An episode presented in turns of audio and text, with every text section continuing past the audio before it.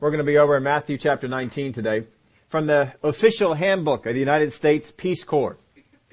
What it says that a Peace Corps volunteer has to do if he is attacked by an anaconda snake.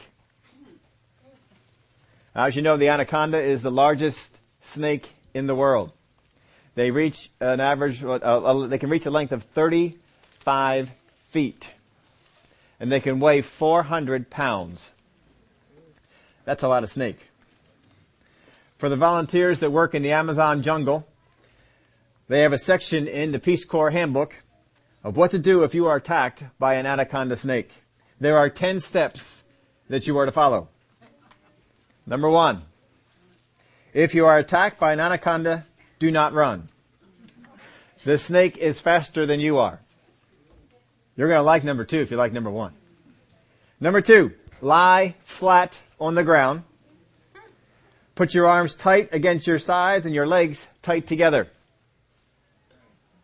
Number three, tuck your chin. Number four, the snake will come and begin to nudge and begin to climb over your body. You'll love number five. Do not panic. After the snake has examined you, it will begin to swallow you from the feet in. Always from the feet in. Permit the snake to swallow your feet and ankles. Again, do not panic. Number seven. The snake will now begin to suck your legs into its body. You must lie perfectly still. This will take a long time. Number eight. When the snake reaches your knees, slowly and with as little movement as possible. Reach down and take your knife and very gently slide it between the edge of the snake's mouth and your leg. Then suddenly rip upwards, severing the snake's head. Number nine. Be sure to have your knife with you. I'm thinking that should have been a little earlier. Number 10. Be sure your knife is sharp. How many of you are feeling a little hardness of heart to these instructions? A little resistance. That maybe you might not follow these the way that they're asking you to do. Well, we can certainly become that way. We can become stubborn towards the things of God, or we become steadfast in the things of God. Which one are we? I didn't have room to keep this in your outline, but I put it in mine. Why is some why is it that some believers seem to be allowed to do things and others believe strongly to be against the will of God? Have you ever wondered that? Some people seem to be able to do some things in their life, no repercussions, no problem at all, and other people believe that those things are very much wrong. Then they have a lot of good support for it and a lot of good understanding of why that is wrong and why they shouldn't be doing it. So how does that go on? Well, we're last couple of weeks, we're just going to give you a little bit of review we saw in the first week that uh, they had a, a man in the temple on the Sabbath day, and they expected Jesus to come over and heal him. And they become so calloused in their doctrine that they preferred their doctrine over helping people. They had the doctrine to believe that you shouldn't be healed on the Sabbath. We ask you this question. Which is more important, doctrine or people? And we all him and hawed about it. And, You know, we were thinking one way or thinking the other. But actually, if you say the doctrine, you will act like the Pharisees. Because if we hold doctrine above people, then we'll be doing just like the Pharisees, holding the Sabbath day above man. And Jesus rebuked them for that. If you say that, if you say people, you will be easily moved off of your principles simply because it looks like the right thing to do for this person. And the true answer is neither. Doctrine nor people. They are on equal levels because the Word of God upholds ministry to people. If you uphold the Word of God, you will uphold people. Jesus, when He gave the two greatest commandments, one was towards God and one was towards others. The Word of God is always in support of loving other people and loving God and never makes us make a choice between doctrine and people. We went over after that into Hebrews. We saw that he, Hebrews said, Today, if you will hear his voice, Today, if you will hear his voice, the word of God says, if you will hear his voice, if you will hear his voice. Not everybody will hear it. The voice is going out, but not everyone will hear his voice. He says, do not harden your hearts as in the rebellion. We can harden our hearts. We can make ourselves stiff to the things of God. Verse, uh, chapter 3 verse 8 in Hebrews, do not harden your hearts as in the rebellion in the day of trial in the wilderness where your fathers tested me, tried me, and saw my works forty years. Therefore I was angry with that generation and said, they will, they always go astray in their heart, and they have not known my ways. So I swore in my wrath, they shall not enter my rest. He said in verse 12, beware, lest there be in any of you an evil heart of unbelief in departing from the living God. Verse 13, but exhort one another daily while it is called today, lest any of you hard, be hardened through the deceitfulness of sin. So what happens is sin gets in, and the more we give in to sin, the more sin has a hardening fa- uh, work upon us, and we become hardened in the things of God. So he said to beware of an evil heart of unbelief. Beware of an evil heart of unbelief. But exhort one another daily, lest any of you be hardened through the deceitfulness of, of sin. We may think we're getting away with sin, but it's having an effect on us. Verse 14, for we have become partakers of Christ if we hold the beginning of our confidence steadfast to the end. The idea is we want to get into the Word of God, the principles of the Word of God, and be steadfast with them and not stubborn with the wrong principles and resist the things of God. Verse 15, while it is said today, if you will hear his voice, do not harden your hearts as in the rebellion. For who, having heard, rebelled? Indeed, was it not all who came out of Egypt led by Moses? Again, he tells them, do not harden your hearts as in the rebellion. They had heard and they rebelled. Ignorant people do not rebel. We don't know. Ignorance is not what he's talking about here. Once we hear, our response is on the stage. Once I hear the voice of God, my response is on the stage. What will I do? They could not enter in because of unbelief. Now here's the thing. We got into the mix in Hebrews chapter 4, we were getting into the, into the mix of things. Let me read this for you. Hebrews chapter 4 verse 1. Therefore, since the promise remains of entering his rest, let us fear lest any of you seem to have come short of it, for indeed the gospel was preached just as well as to them, but the word which they heard did not profit them, not being mixed with faith in those who heard it. When we hear the word of God, whether it's through the written word of God, or through God sharing something with us, or the things of God, when we hear what the Word of God is, again, we're on stage, we either mix unbelief or we mix belief. Now you are used to doing this all the time. When you see the infomercial on the TV and we see the new product, the new kitchenware, the new diet, the new Shakeology thing that you're supposed to be getting involved with, the new way to lose weight, the new way to get in shape, the, all these different things we can do. When we see that, how many times do we see that and our first response is to mix in unbelief? But then we watch it for a little while, maybe something catches our interest, and we begin to mix in some belief. Oh, that might work. Oh, look at that. Look how easy they made those things. I mean, they have some of those kitchen gadgets and they just, they whip up dinner in five minutes. And you think, oh, if I could do that. And so you go from having unbelief to mixing some belief in with it. And then when you mix in belief to the thing that you're hearing, you'll act on it. When you mix in unbelief, just staying with the infomercial uh, thing again, if you mix unbelief with what you hear from the infomercial, what action comes out? I don't buy it. I don't act on what I heard. But when I believe it, I see that, oh, I need to, I need to write down that number. I need to call now. I need to call in the next 15 minutes.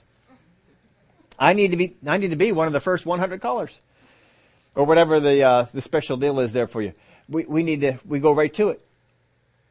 To order that thing and to get, because we mixed belief with what we heard and it has an action. All through the last series we were talking about in, the, in, in looking at doubts. When we doubt a thing, we don't act. When we believe it, we act upon it. We act upon it because I believe it. Do you act on it? Last week we looked at three reasons we maintain a hard heart. First, I believe I'm right. Right? That's why we maintain a hard heart. I believe I'm right. If I did not believe I'm right, I wouldn't keep doing it that way. I may be wrong, but I believe I'm right. So I'm going to continue to do it. And if anyone wants to come in and tell me differently, they're wrong. Because I know I'm right. And we're resistant to it. Now, if you're right, you can be counted probably as steadfast. But if you're wrong, you'll be stubborn. you're not willing to move off. But there's really no difference in it, is there? You are stuck on the thing that you're going to do, but are you steadfast or are you stubborn? God doesn't enjoy stubbornness, but He loves steadfastness. I believe I'm right. Number two, I want something. There's something I want. And if I continue on this path, I'll get it. If I get off this path, I won't. And I think God wants me to get off this path from the, what He said here in the Word, and I'm resisting that. I want what's on this path. Uh, I resist the direction. I feel that God's telling me to go in this direction or stay in this direction or do whatever it was. And I'm resisting it. We summed it up in this way. Beliefs, things, or direction. Beliefs, things, or direction. If you weren't here last week, you can go back up on the internet. It's all there for you for free. Just download it, do whatever you want to. It's there for you to. But here over in Matthew chapter 19, verse 1. This is really what happened before the story we looked at last week. Now it came to pass when Jesus had finished these sayings that he departed from Galilee and came to the region of Judea beyond the Jordan. And great multitudes followed him, and he healed them there. The Pharisees also came to him, testing him, and saying to him, Is it lawful for a man to divorce his wife for just any reason? Now what they're, they're asking this question, and don't you, can't you see this? They are setting this up. What kind of an answer do they want? Is it lawful for a man to divorce his life, wife for any any reason. Any reason at all. They, they kind of want him to say, no. It's not right. And he answered and said to them, Have you not read that he who made them at the beginning made them male and female? And see, he's not touching the for any reason part, is he? And said, For this reason a man shall leave his father and mother and be joined to his wife, and the two shall become one flesh. So then they are no longer two, but one flesh. Therefore, what God has joined together, let not man separate. So what he does, they go back to the Old Testament when divorce was brought in. They said, okay, you know, we're now looking at that, you know, a man can divorce his wife for any reason. Didn't talk about how the woman could divorce the man. That's the way it was. You know, a man could divorce his wife. A woman really didn't have any rights to divorce her husband. Didn't say that's Bible. That's just the way they did it. A lot of things people did in the Bible that weren't right. But that's how they did it. So they're saying, you know, is it okay that we just, for any reason at all? Because it was terrible on a woman when she was divorced. Where's she going to work? What's she going to do? Back in those days, it was even more, more horrible. So then they are no longer two but one. So he's going back to, look, here's how, Here's how it was in the beginning. In the beginning, when God created marriage, He created male, female. His idea was they get married and become one flesh. What God has joined together, don't you, don't let any man pull apart. So He's not even looking at the reasons. He's completely bypassed all the reasons and gone into this. Now when we get to the place asking, is it lawful? How many have ever been to a place in your life and you have asked the question, is it lawful? If you go before God and ask the question, is it lawful? We know we've already missed it. Just know it. If you're trying to go, well, is it lawful that I do? You've already missed it. It's already over. Because you're looking for a legality. God's not into a legality. Is it lawful? What you're trying to do really with this question, you are once again elevating the, the principles, the doctrine over people. And that's an error. And Jesus tried to level that all out again. Upward progression. We put this this way. If you get born again and you're going to move up into things of God, here is the upward progression. First off, I ask the question, is it right? Is it right? Is this thing right? Because that's a, that should be a, a newborn believer.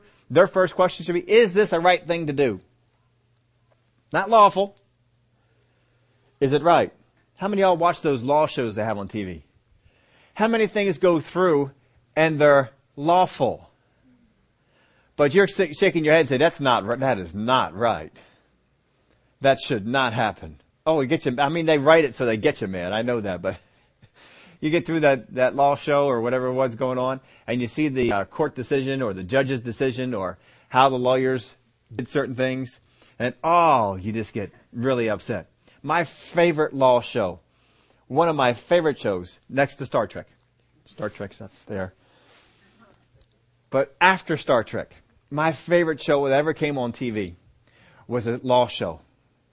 It was all about, about law. But oh, it was, I'll tell you what, if you have ever seen this show, it is one of the best law shows because they were not concerned about the legality. They were concerned about what was right. Anybody remember that show? You're all saying, there's no show in the world out there like that, right? Oh, the show I watched was Jag. Oh, I love the show Jag. Because they had a, they didn't just follow the law, they had a moral element because of their service and their commitment to the service that was missing in all the other, all the other, they even did a, a series of episodes where one of the JAG members got off the, off of the, resigned her commission and went out and worked into private practice and it drove her nuts. And she came on back because uh, the immorality that was there, the things that you had to do. And I just loved that show because there was such a moral element that guided them through the through the thing. And, oh, look at what's right. That should be our, our question as a as a Christian. What is right? Every once in a while, I still catch a Jag rerun. Put it on the TV. Watch it. Fortunately, my wife likes it. I don't know if she likes it as much as I do, but oh, it's a fun show. But is it right? Is it right to do? That's the first thing we ask. We're moving up. We go from there from is it right to is it God's will? I go from asking this thing, is it right to, well, alright, maybe it is right, but is this what God wants me to do? Alright, that's a, that's an okay thing to do, but is it okay for me? That's the right thing to do, but is it a right thing? Is it a right direction for me to do? We're moving up. We're progressing upwards. We go from is it right? Is it the, is it God's will to is it God's desire? All right, well, this is right. This is the will of God. But what does God desire? What does God really want in this whole thing? I never saw this portrayed better than we were over at Rhema. And they don't do this anymore out there, but those students are missing out. But what they used to do to us was uh, we would have orientation. All the first year students would come on in, and we were all dressed up, you know, some dress shirts and some dress pants and some dress shoes, and and you know they they, they look pretty good.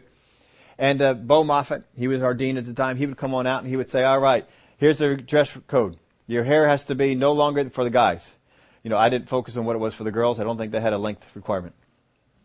I wasn't a girl. Didn't matter to me how they wanted the girls to dress. I had to be concerned about how they wanted the guys to dress." Hair no longer than, you know, if it touched your collar, you get tapped on, your sh- on the shoulder, Bo Moffat would come up, cut your hair, son. Yes, sir. and you get out there the next day, you don't come into school the next day unless your hair is cut. Because he's looking for you. He never tapped me on the shoulder. My hair always stayed cut. And uh, made sure that that was done. And they said, our, our requirement is that you wear a dress shirt, dress pants, dress shoes. That's the requirement. That's what's right. That's what's right. Our will is that you do this willingly, that you want to dress up. That's what our will is. But our heart's desire is that you understand you should be wearing a suit and a tie. That's our desire. But we're not going to require that of you. But that's our desire. And so they sowed this in us. This is our desire. But this is what you have to do. In first year, just about everybody came in with the bare requirements. You know, a few of us, we, we decided to alter and, and, uh, to change, and we, we wore, um, ties and dress shirts and things like that. But by the time we got into second year, we walk into first day of class, second year, we walk into class, every, 400 guys in the pastor's class. That's just one part of it. 400 guys in the pastor's class. I think there's like four or five women. All the rest were guys. Every single guy, every single one had a suit, a tie, and dress shirts. The first day. And it stayed that way all through the year. I don't think I ever saw a second year Rhema student outside of a tie. May have been happened somewhere, just didn't register with me, but they They didn't do it because they were required. They did it because that's their desire. I want to please them. I want to do that. Now, what got into some of us, you know, I, I feel most comfortable in a tie. My wife yells at me all the time. She says, why are you wearing a tie all the time? Cause, you know, I work in a shop. I can't put a tie on. It's dangerous. Tie gets caught up in a table saw and pulls you right in. You know, it's just not a good thing to do. Ties are not, are not good in the, in the workshop. But you know, if I get a tie on, I like keeping that tie. I'll keep the tie on all day long. It's just uh, one of those things we did. My parents, they, they dropped me off at the airport. They told me a story about it afterwards that somebody came up to them and said, how did you, cause I go to the airport? I go in a suit. I, to this day, if I can, I will go to the airport in at least a tie, if not a suit. I just feel comfortable that way. And so we, we got in there. I had a, I had a suit on. I only had, I think, two suits back then. I don't think I had many of them. I alternate them. But I was in there, I had the suit, and they came up to her and they, they, they said, how come your son's wearing a, how'd you get your son to wear a suit? They said, we don't know. We sent him over to his school and he came back wearing suits. suits and ties. What do you do? But you see, they sowed a desire on the inside of us. And because we, we were not looking for what is legal, we weren't looking for what is right, we would look here, what do you want us to do? See, that's a different attitude. That's an attitude that says, I'm moving up. We're not looking for what can I get away with and be a Christian. I'm not looking for what is right. I'm not looking for just what is the will of God. I'm looking at what does God desire? God, if you could have me do anything at all for you, what would, you, what would it be? What would it be? And we want to go after the desires. What do they desire? The downward progression well, we can start, you know, for a born again person, not an unsaved person, but a born again person, we start out in that same thing. Is it right? Is this the right thing to do? But then we begin to digress. We go from, is it right to, is it permitted? Well, am I allowed to do this? Am I allowed to go out to, uh, you know, have a drink or am I allowed to go out and dance and am I allowed to? We're looking at what, what is permitted. And then once we, uh, hit that level and we kind of sink down a little bit lower. Now we're going to, is it legal? And we start quoting chapter and verse to God. Well, God, you can't tell me I can't do that because right there it says, and then we get down to the bottom part, it, the lowest part here. Is it what I wanted? Is it what I wanted? We're, we, we don't even care about God anymore, what His desires are. Is it what I want? Is it what I want? Well, look at what they, they do here. They, they pick it up. They said to him, why then did Moses command to give a certificate of divorce and to put her away? So now they're quoting scripture to him. Or they're quoting, you know, what happened in the Word of God. So they say, all right, if that's the case, if God doesn't want anyone to get divorced, how come Moses said it was okay? Because they're trying to compare, they keep trying to get Jesus, the new guy on the block, compared to Moses, who is well revered and respected. And if they can get a contrast that Jesus is not measuring up to Moses, they've done it. They've, they've knocked him out. So, well, how come, you know, you say that, but Moses said it was okay that we would ask for, for divorce? How many people have ever asked questions like this? You probably have heard it. I put it in your outline this way. If that's really what the word said, why does this happen? If the word of God really says that, how come that this is allowed? Have you ever heard people ask questions like that? Well, if that's really what the Bible says, if that's really who God is, why does this go on?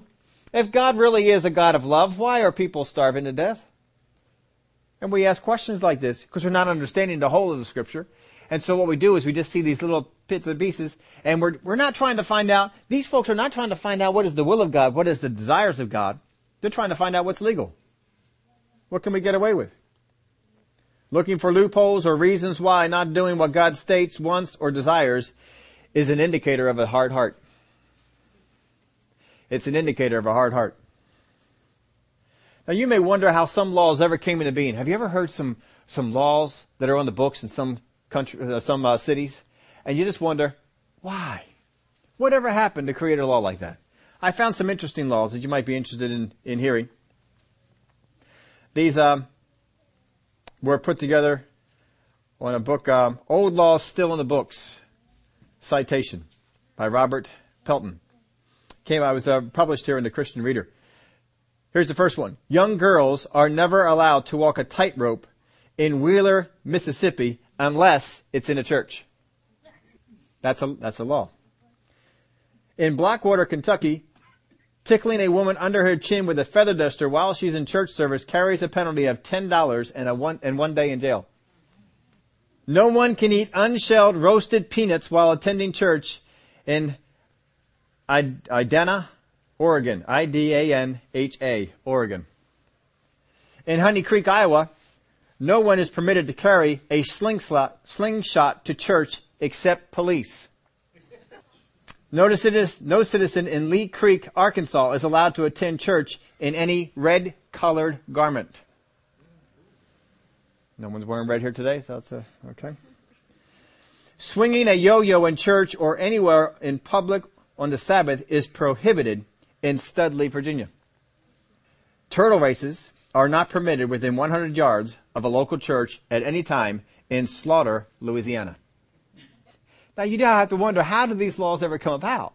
What, what were we doing? What, yeah, and you do have to wonder, you do have to shake your head at it, but thank God, God does not make up those kind of laws. And the things that He has put in His Word, when we hear about them, we, yes sir. Yes sir.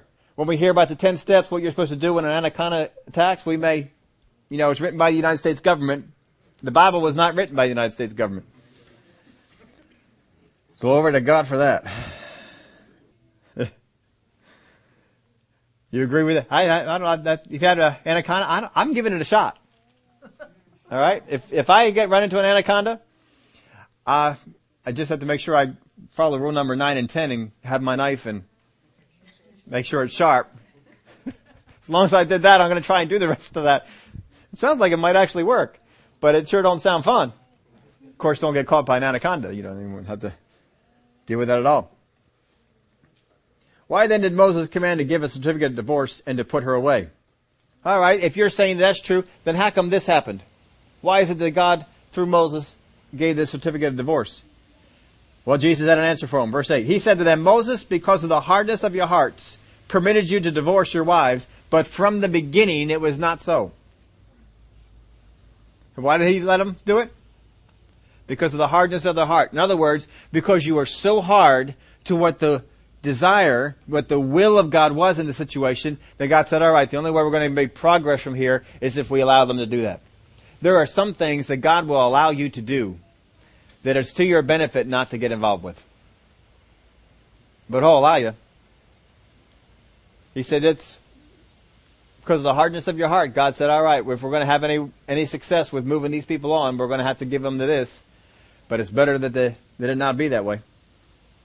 And I say to you, whoever divorces his wife except for sexual immorality, now we're getting into the reasons.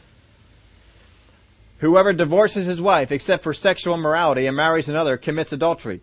And whoever marries her who is divorced commits adultery. So after he got, got all the initial things out of the way, the first off, your premise is wrong. First off, what you're, what you're saying, wrong premise. And sometimes we just, we get so caught up in answering a question we forget the thing that the premise is wrong. And uh, you can get suckered into answer, answering questions. Watch some of the unsaved people that are around you. They'll ask you questions and your, and their premise is wrong. They've got wrong assumptions in there. I don't know if any of you are spending any time watching the debates that are go on, but, um, you know, I'm, I'm interested in hearing all the candidates. I haven't decided who I'm going to vote for. I'm just, you know, hoping that this year, when they come to Pennsylvania, we have a choice. I'm just looking for that. So if we get to that spot, but somebody asked, uh, I don't know who it was, uh, whoever the debate guy was, asked uh, a question, and I think it was directed at Mitt Romney. And he asked him, he says, uh, do you think that states should be allowed to ban contraception? And, you know, fortunately, Mitt had the wherewithal to, to challenge the premise of the question. And he said, I don't know of any state that's trying to do that. Why would why would you try and figure out an answer to that? It, is there a state that's trying to do that? and they, well, no, no, I don't know of anyone it is, but if they did try, well, if no state's trying to do that, why are we answering this question? it's, you know, it's, just get back down to the basics of this thing. Is is that a legitimate question? they asked the question. It's not a legitimate question. He exposed their premise. First off, you guys are off on this thing because the divorce was because of your hardness of your heart. Now you're compounding it because you're hard to all the other things that God wants to do. So he goes on. Now, get, I wrote this down in your, in your outline. I want you to get a hold of this because sometimes we get frustrated in this. You cannot get, you can't get hard-hearted people born again until they are ready to soften their heart. You cannot get hard-hearted people born again until they are ready to soften their heart. You can't argue them in. Paul tried to argue people in. He said it, it was not successful. And I think Paul is a better arguer than all of us. You can't convince them of truth because you can give them all the facts and it makes no difference. Just like the global warming people. You can throw all the truth out there to them. But, you know, they're hard hearted on the, no, no, no, the, the man's, man's responsible for warming the earth.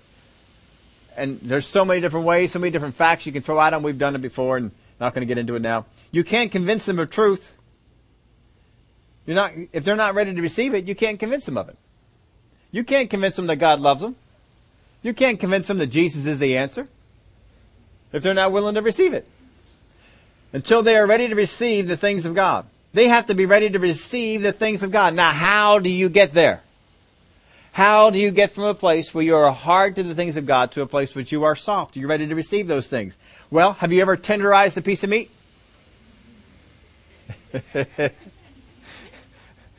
Why do you tenderize a piece of meat?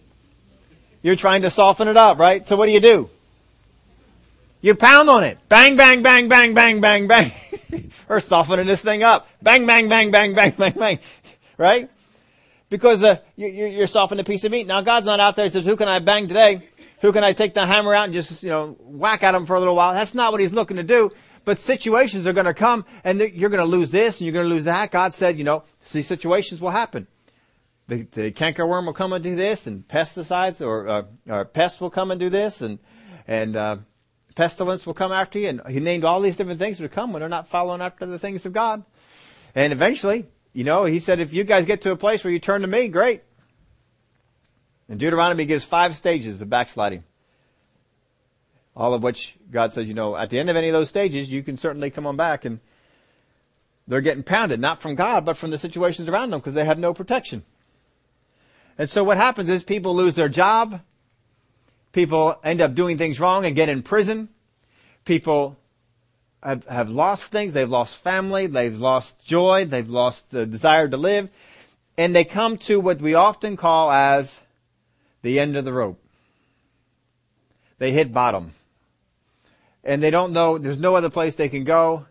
And so then they begin to, to be open to that. And you have people go into prison ministries and they find some of these folks. They're just, oh, I, despair. I don't even want to live anymore. And they give them the hope of, but now they receive it. Why? Because everything I held on to is gone. And now I receive that. And then they get their life turned around. Glory to God for that. But you can't argue them in. You can't convince them of the truth.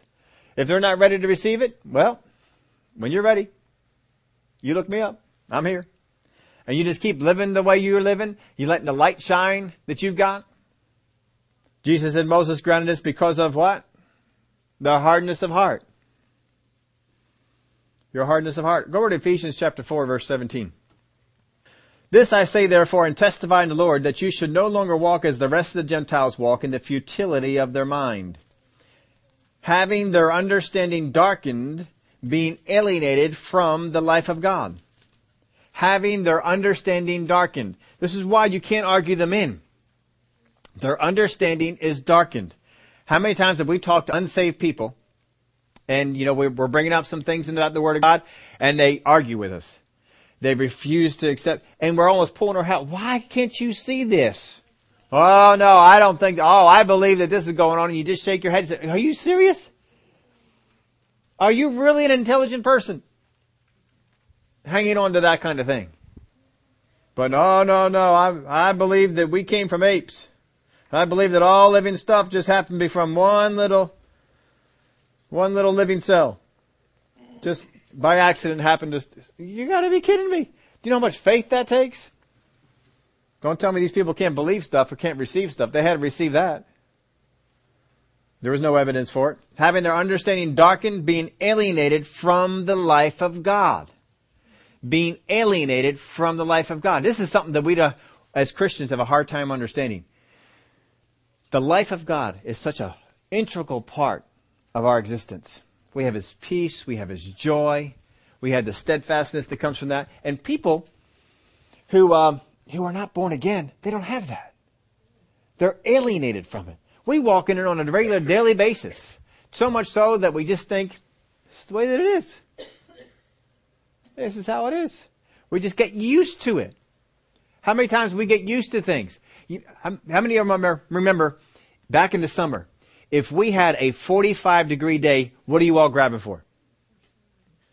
Sweaters, coats, 45 degrees when it's supposed to be 75, 80, 90 degrees, 45 degrees. I mean, it feels cold. Now, if we have weather like this for a week or two, and then it, we have 45 degrees, what are we doing? Oh man, is it ever? Oh man, I can't. Going outside in a short sleeve shirt. Cause it's, oh, it's 45 degrees today. Whew. Oh man. What happened? It's still 45 degrees. You got used to walking in a certain climate. When you're used to walking in 15 degrees, 20 degrees, 45 degrees seems like, oh man, we're in the Caribbean. Oh wow, this is great. This is wonderful.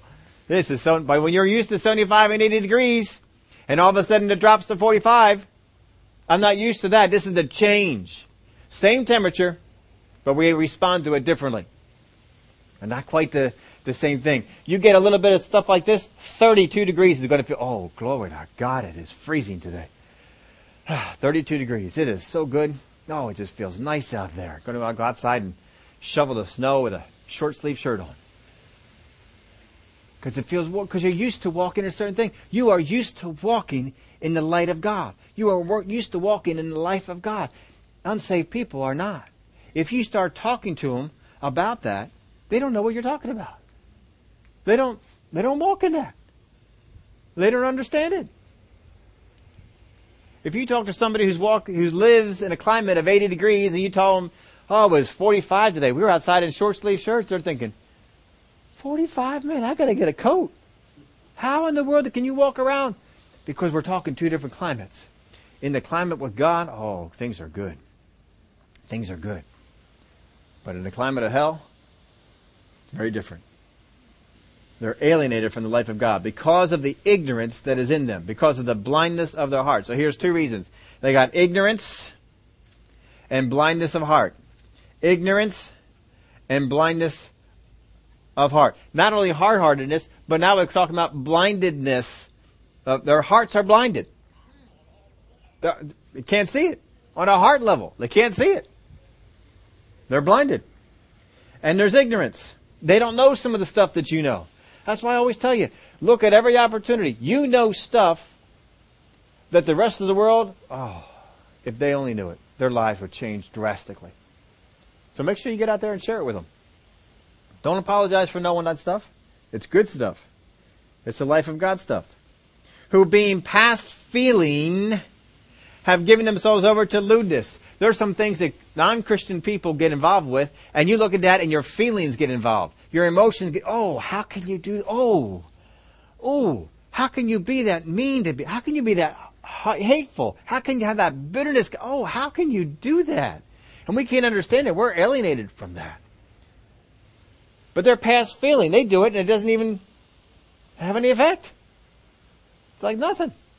Oh, how do you do that? You being past feeling have given themselves over to lewdness, to work all uncleanness with greediness. But you have not so learned Christ, if indeed you have heard him and have been taught by him, as the truth is in Jesus, that you put off concerning your former conduct the old man which grows corrupt according to deceitful lust. We give in to deceitful lust, our man will be corrupted and be renewed in the spirit of your mind, and that you put on the new man, which was created according to God, in true righteousness and holiness. We're reading this through fast. We're just looking for a few things out of here. Therefore, putting us away lying, let each one of you speak truth with his neighbor, for you are members of one another. Be angry and do not sin. Do not let the sun go down on your wrath, nor give place to the devil. Let him who stole steal no longer, but rather let him labor, working with his hands what is good, that he may have something to give him who has need. Now look at verse 29. Let no corrupt, let no corrupt word proceed out of your mouth, but what is good for necessary edification, that it may impart grace to the hearers. Whatever it is that we say out of our mouth, we've got to make sure that it imparts grace to those who hear it. That's what we want you to focus on. Make sure it imparts grace. Don't let any corrupt words come out of your mouth. Don't do that. You're not walking like the Gentiles did. You're walking in the life of God. And do not grieve the Holy Spirit of God, by whom you were sealed for the day of redemption. Verse 31. Let all bitterness, wrath, anger, clamor, evil speaking be put away from you with all malice. And be kind to one another, tenderhearted, forgiving one another, just as God in Christ forgave you. People who have hard hearts. People who are stubborn against the things of God. They have bitter, evil words. Bitter, evil words are a sign of a hard heart. If you just summarize what Ephesians is saying right there, if you have bitter, evil words that come out of your mouth, it is a sign of a hard heart. I want you to get this understanding down. You cannot have bitter words, evil words, without also having associated with it a hard heart.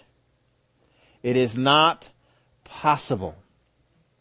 Whenever you as a Christian get involved in corrupt communication, get involved in words that are bitter, words that are evil, words that fit into the list that he said, whenever you do it, whatever situation you do it in, you have a hard heart in that situation. You're saying, no, I don't. Uh-uh, no, no, I gotta. Yeah, you do. Your words will give you away. He said in this verse, and be kind to one another, tender hearted. Words of kindness come from a heart that is tender. Words that are bitter come from a heart that is hard. Now you just think back. How many, how many people can you think of in the past, you know, not now, but long time ago, and you had some bitter feelings come up towards them?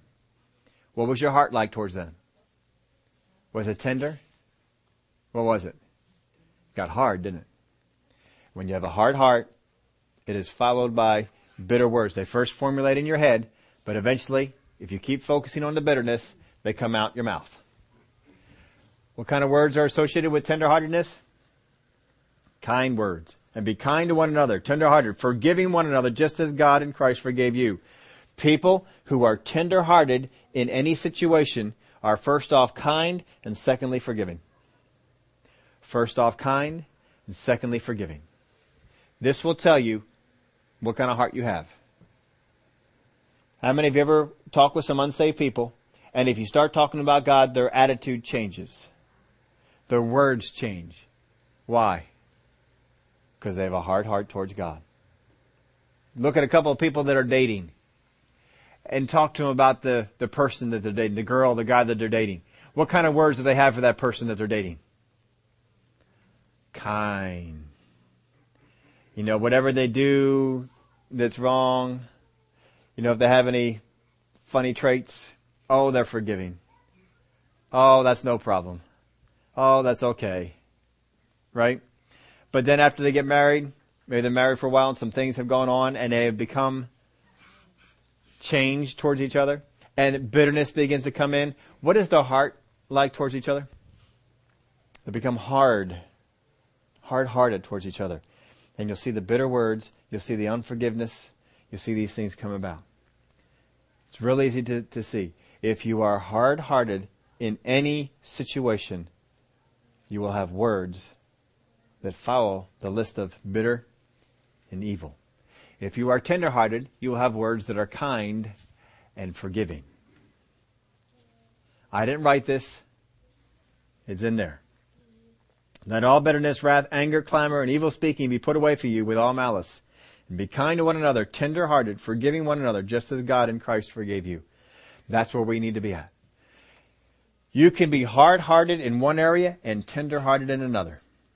How many of y'all know you can be hard hearted to one individual and tender hearted towards another? You can have a neighbor on one side and be tender hearted, and a neighbor on the other side in which you are hard hearted.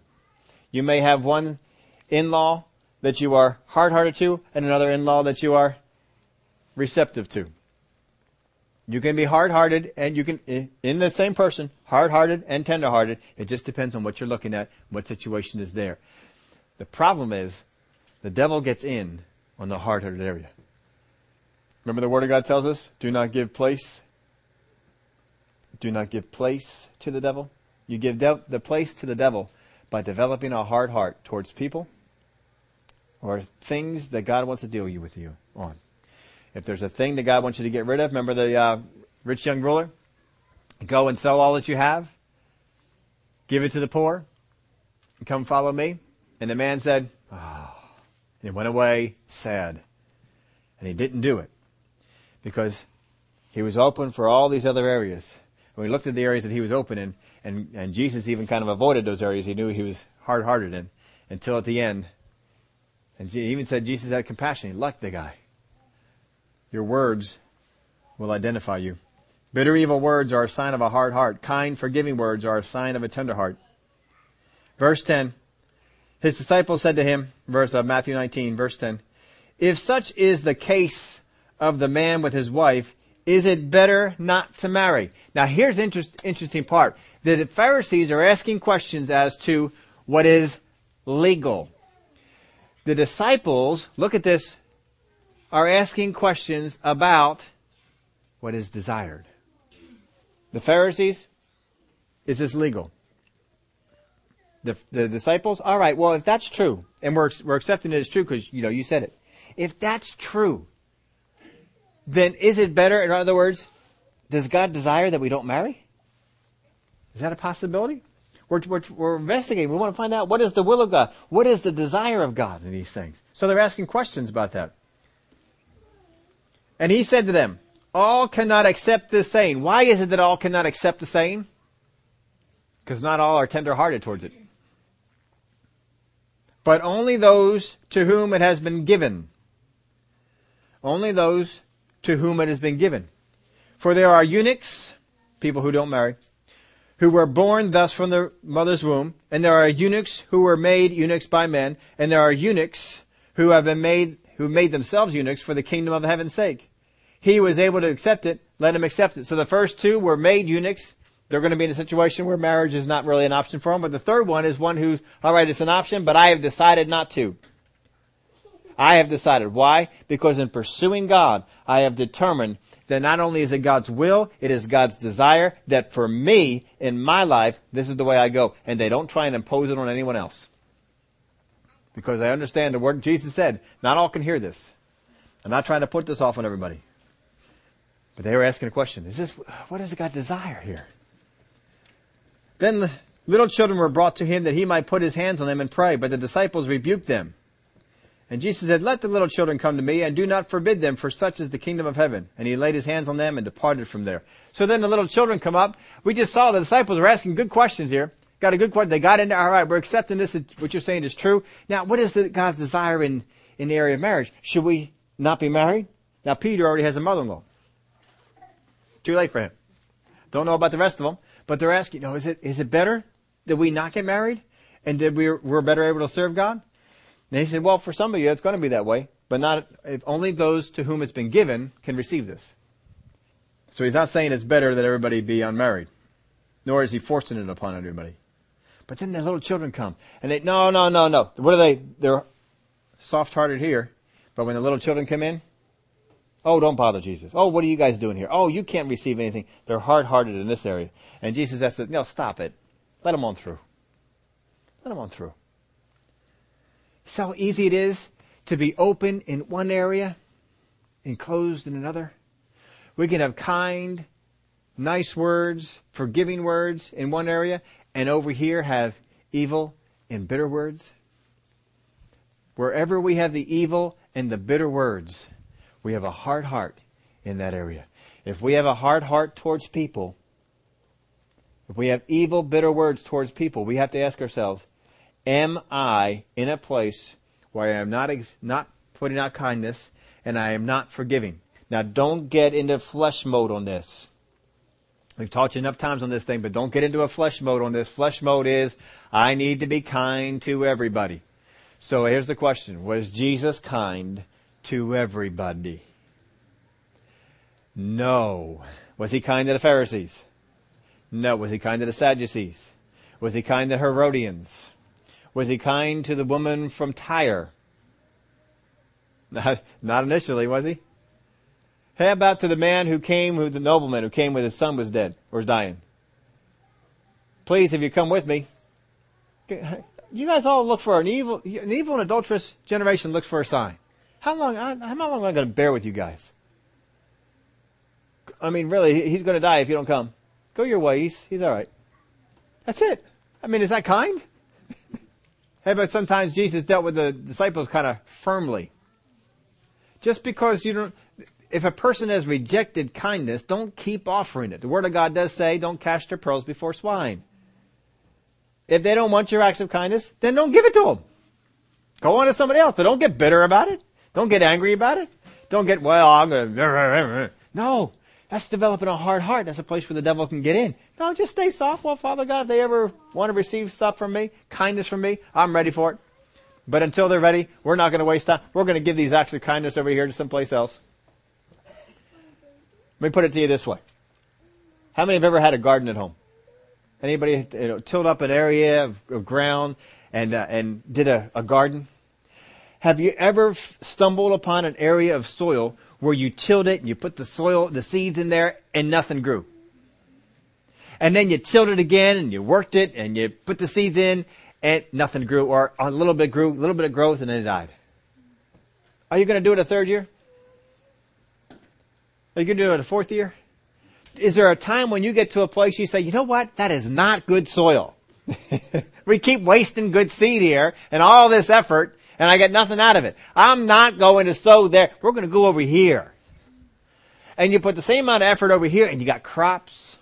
You got tomatoes and peppers and all kinds of over because you moved over here. How much better is that? You can give people an opportunity to, to go, but if they don't go, it's up to them. But don't keep going out there and feeling like you gotta throw kindness to everybody. Devil wants to get you into that, that rut because it'll make you hard.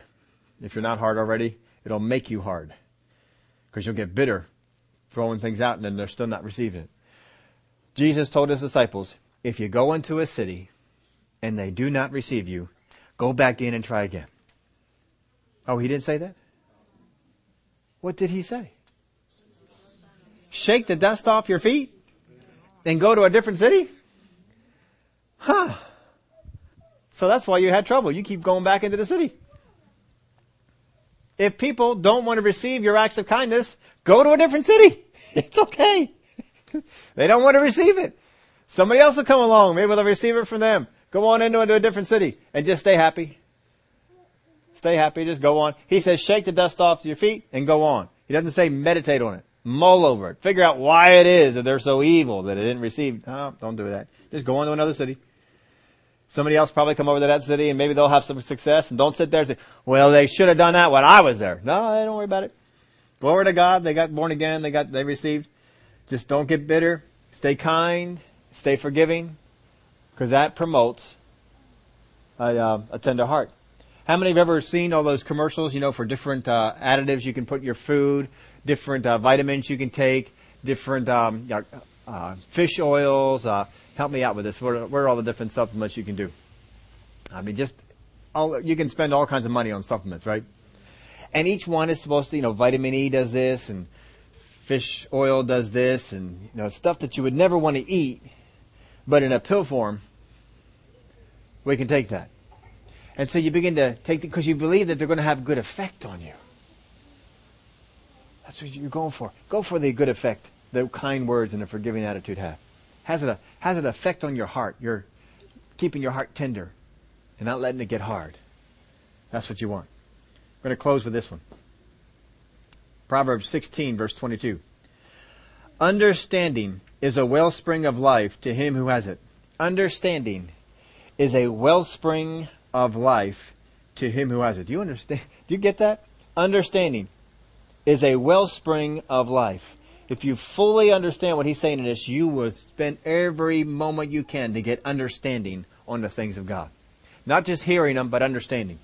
but the correction of fools is folly.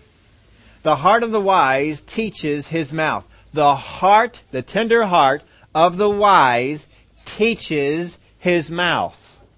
Remember James talks about getting that mouth under control? And adds learning to his lips. Pleasant words are like a honeycomb, sweetness to the soul, and health to the bones. Pleasant words. You get into bitter, angry words, evil words, they are, they are horrible for your soul. This one, oh, it's health to your bones, sweetness to your soul. There is a way that seems right to a man, but its end is the way of death. Just because you think a way is right doesn't mean that it is. Listen to the wisdom of God and follow after the wisdom of God. The heart of the wise teaches his mouth and adds learning to his lips. One more time, verse uh, 22. The correction of fools is folly. The correction of fools is folly. God wants to be able to come in and speak into your life and correct you and see you adjust immediately. That is a tender-hearted person, one who is ready to receive whatever it is that God has to give them. We had a wonderful men's breakfast yesterday. We were talking with some of the men about this, and uh, we we got to talking about the 76ers. Anybody a basketball fan? A couple people. My wife, my, my wife and I, we sat and watched two games this year together just watching. She enjoys bas- She doesn't enjoy football, but she enjoys basketball, and so we can watch that. And they are a fun team. If you have not watched the 76ers yet this year, oh man, if you like basketball, they are a fun team. There was a report that came out about one of the team, and that they have every single player on that team. I think so highly of their character is just incredible. And they have this one young player. He's not a starter. He comes off the bench. His name is Jodie Meeks. And they did a story on him the following day because he, he went to his coach for correction. He didn't wait for his coach to come to him. He went to his coach to get correction because in the game the night before, he, his minutes were down. And he came up to, he came, he approached his coach and he said, Coach, am I doing something wrong? How many of you know some superstars that don't approach the coach that way? He approached his coach, Coach, am I doing something wrong? Did I take too many shots? I forget what it was. You know, I missed some shots. What should I not have done that? Did I do anything wrong? And the coach said, Oh no. You're playing just fine. It was just the matchups that went on that night and we just had to do things a little differently. You're doing just great. And he encouraged him. And, but the guy, Jodie Meeks, he went up to the coach and said, if I need correction, I'm ready. Give it to me. I don't want to wait till tomorrow. I don't want to wait. I want it now. You didn't use me last night. If there's anything on my side that you need to change, change it now. I'm ready. That's a tender heart. That's a man who's going to go places. because he's, coach, I'm ready. Just tell me. Just tell me what's going on. I'm ready to, to this is how we need to be with God. God needs to be able to come to me and I, I sometimes don't even wait. If I feel like, you know, God, you didn't use me much yesterday. Was, was it, is it, is it anything with me? Do I need to change something? Did I miss something? Did I? No, no, no. You're fine. We're just using other people. Okay. All right. If I miss it, you let me know. See, we have that attitude. I want God to correct me. We don't get upset when God comes and corrects us. How many of you have people in your life and they come in and say, you know, you're doing that wrong, and we go, they walk into your kitchen and tell you how you are cooking wrong. And what do you do? Evil angry words come up on the inside of us. This is my kitchen. I do it in my kitchen. right? We can get a little hard-hearted towards that sort of thing. No, you don't want to do that with God. You, you let God come into your kitchen and you tell him how to let you, tell you how to cook. You tell him you can do it however you want me to do it because I'm sure your way is better. Listen. That's a tender-hearted person. When God comes in and says, Steve, don't have angry words in that situation. Yes, sir. We don't go there, but is it legal? But what about when you say this in the Word of God? Now, isn't that contradicting yourself, God? When you no, when He comes to me and He says, "Don't do," yes, sir. Yes, sir. I won't do that anymore because I have a tender heart. But if I have a hard heart and God comes to me and He begins to speak some things to me, I resist Him. And when I resist Him, I am applying the things to my heart to make it hard instead of applying the things to my heart to make it right. We want to apply the things to our heart to make it right. God wants us to be ready. He wants us that if when He speaks and says, quit that, We quit it. Because our goal is to not just do what is right. I want to follow after what God's will is for me, not what God's will is for someone else, what God's will is for me. I know that God has certain things He has out there outlined for me. I want to know, God, what is your will for me? And I want to follow that. You may have this will for brother so and so, sister so and so, and that's great. That's not the will for me. I'm not comparing myself to that. What do you have for me to do? I'm pursuing His will for me. And then I'm going to go beyond that and say, all right, God, I'm following after the will that you've laid out. Now, what do you want? what, what do you desire for me to do? And we go after that. That's progressing upward. Are you progressing upward? Or are you progressing downward? Because you're going to go one or two directions. We all start in the same spot. We're looking for what's right. But are we progressing from there upward? Or are we looking for the legal ways to get out of it? Well, what's permitted? What's permissible? What, what can I get away with? You know, we all know the stories when we're growing up. Well, mom didn't say I couldn't do this. Mom didn't say I couldn't go here. Dad didn't say I couldn't. I'm looking for legality. What Jesus is saying is here's the spirit of the law. Pursue the spirit of the law and maintain that. And then go after God and says, God, I'm doing what you want me to do. I'm doing what you said was in your will for me. Now, what is it that you desire that I would do? And let God minister to you on that. It'll make your, your heart will get softer and softer and softer. And all that God needs to do is speak and you change. And you'll hear exactly when God says the, the change on something. Would y'all stand up?